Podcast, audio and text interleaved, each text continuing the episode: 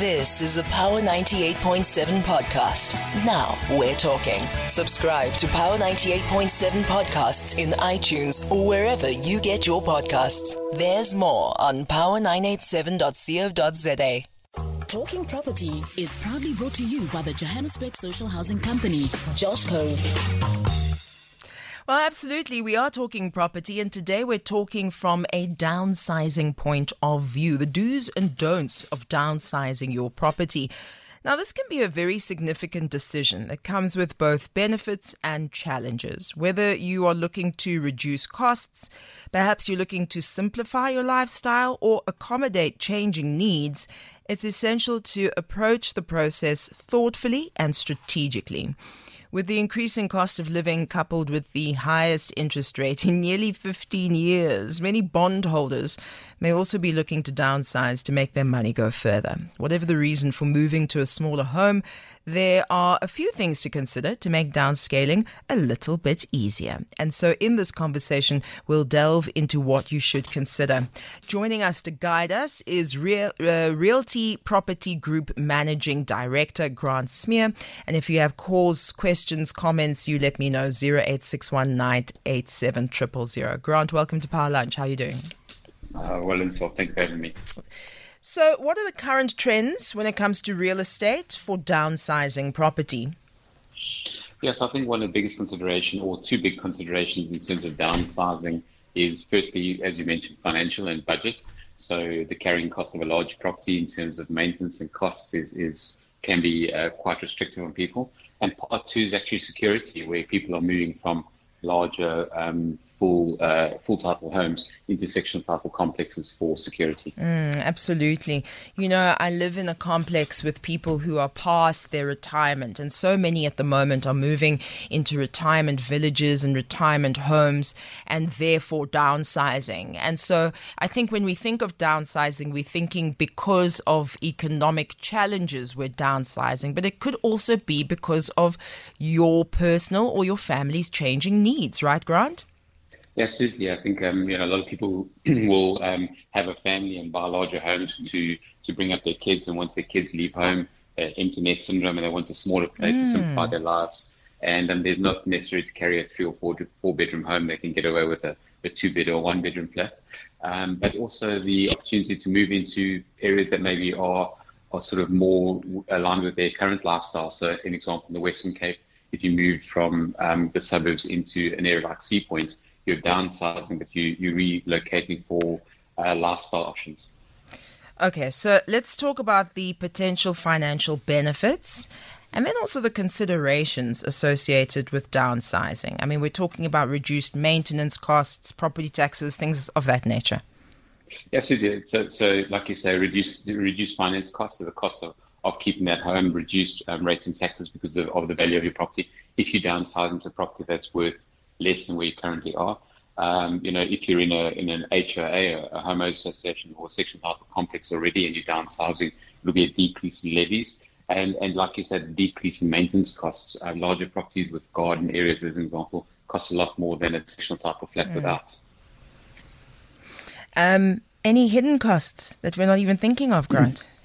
Yeah, I think the one big thing that always sort of gets ignored, you look at your monthly costs, but the cost of buying a home, the cost of moving can be quite high. So when you do buy a new property, you've got to pay your transfer duties and your transfer fees, which are fees to attorneys, as well as your bond registration costs if you're taking additional finance. And then also the cost of actually moving your home, it can be quite expensive. And the last part to consider is when you are moving to a sectional type of complex, levies can be quite high, and you must also make sure you're not going to be subject to special levies if they are in that complex. I mean, how do you make sure you're not subject to special levies? Those come about as and when they do. Yes, I mean, I think the first thing to do is just look at the complex. How does it look? Has it been recently painted? How does the maintenance look? Because that's the first sign of issues. But then look at the latest meeting minutes. So the AGM, so the annual general meeting minutes, they'll also talk about whether special levies are imminent or not, and then have a conversation with the managing agent to see if anything's been discussed in trustee meetings, as an example, and you get an indication of special levies. Yeah, and we talk about homeowners associations and things of that nature on a regular basis. And so, you know, those types of the minutes from those meetings, all of those books are available. So it would be wise to have a look at those. Absolutely. Yeah. I mean, I think fully investigating a complex, not just jumping into a property. I think you often get emotionally attached to the property because of its location or how it looks, but you need to fully investigate before you look at purchasing. Yeah, absolutely. Okay, so legal and regulatory considerations. What should we think about here?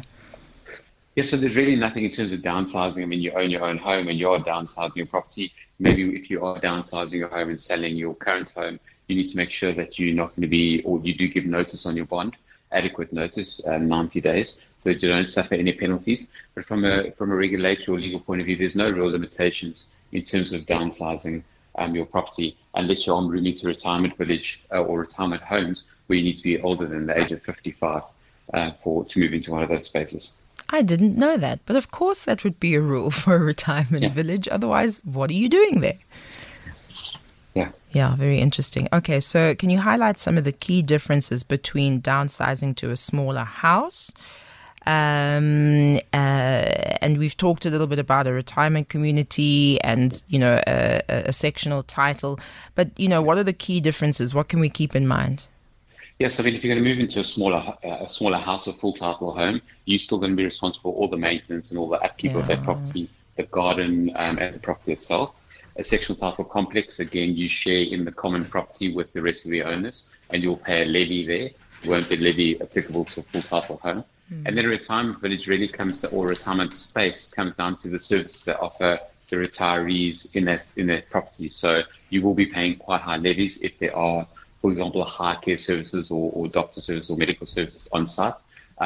Or you could move into a space that is designated retirement, but it's really just more like a sectional type of complex designated for retirees where the levies are going to be slightly lower. There are quite a lot of considerations in terms of services available to you. And you will obviously pay for that by your levies if you move into these complexes. Is there a way to effectively assess the resale value, the potential appreciation of properties one is considering for downsizing? What factors should we be looking at? Yeah, look, there's no guarantee in terms of sort of future appreciation of property. But, you know, if you are, you would ultimately be using a realtor. They'd be able to give you an indication of the historic track record of an area, as well as the forecast track record of the property going forward. You obviously need to just do a sense check on that, because realtors can sometimes, you know, help you wear rose-tinted glasses when you're looking at a property. So you want to make sure that you sense check the facts that they're giving you.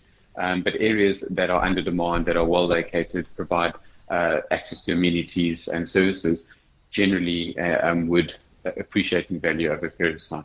But it's a really difficult sort of assessment to make.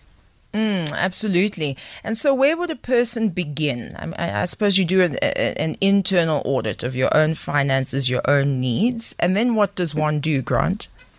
Yeah, so certainly an internal audit of both your financial situation as well as your sort of list of needs or demands for the next property. So what would you be giving up in terms of where you currently are from a space perspective and location to where you want to go? And then I would do a full budget assessment of currently what is my financial situation and what would it look like if I purchased the property in the area that I want to be in, as well as the cost of moving that across. So like I said earlier, the moving costs and the cost of purchasing a property, as well as actually selling the one cost that's ignored is the cost of selling your property in terms of estate agent commission, certificates of compliance, or anything that relates to the sale of your existing property.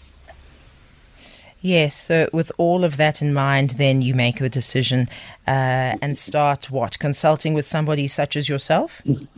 Yeah, I think, you know, the best is always to just sit down with a realtor or a couple of realtors that are trusted in the area you want to move to, have them help you walk through an assessment of your situation and where you want to go and whether or not it does align with your needs. You know, there is also the opportunity to buy into newer complexes. So you would approach potential developers where there aren't necessarily the costs of buying the property in terms of transfer fees. So that's a cheaper option to go towards where you buy into a newer development with developers.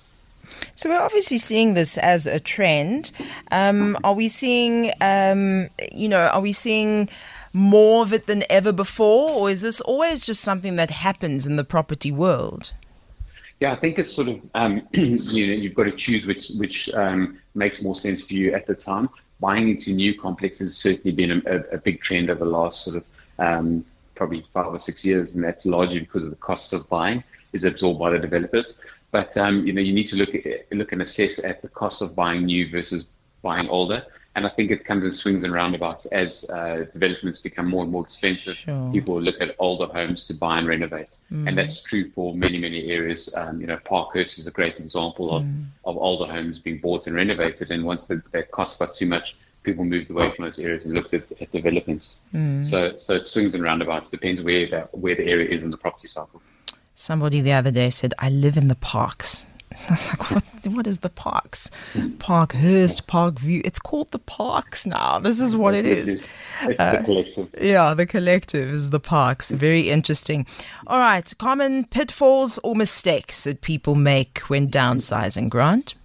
I think the common pitfalls relating to downsizing is the same as when you're buying properties, is just jumping at the property and being put under pressure by, for example, the realtor, or the illusion of demand or anything else. I think you need to take your time when you're investing in a property, whether it's for an investment or for your primary residence, and just take your time, properly assess the situation, properly assess the property, and then purchase it with that, and then not end up having that sort of buyer's regret down the line. Yes. So do your research fully, spend your time, look at your finances, and make sure you're well prepared for everything. Fantastic. Well, thank you very much for your time this afternoon. If there's a closing last comment that you'd like to leave us with? Yeah, I think the biggest issue that we're seeing with people is just not assessing their finances well. Mm. So I think if you need to approach a financial advisor who doesn't have a vested interest in your property journey, and just get them to help you make sure that your financials or your finances are in the right place to downsize, it's probably a great starting point. Yeah.